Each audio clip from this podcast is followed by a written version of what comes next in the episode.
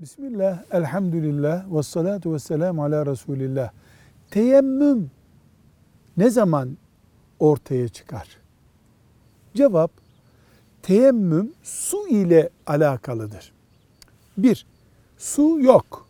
Bir beş kilometrelik mesafede su yok.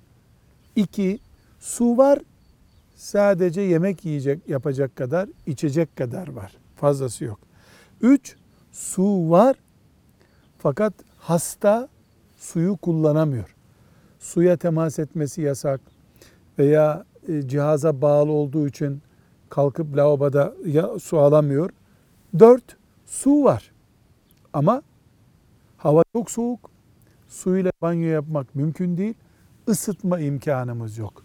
Bu dört sorun bir araya geldiğinde Müslüman abdest almanın yerine sül abdesti almanın yerine teyemmüm yapar.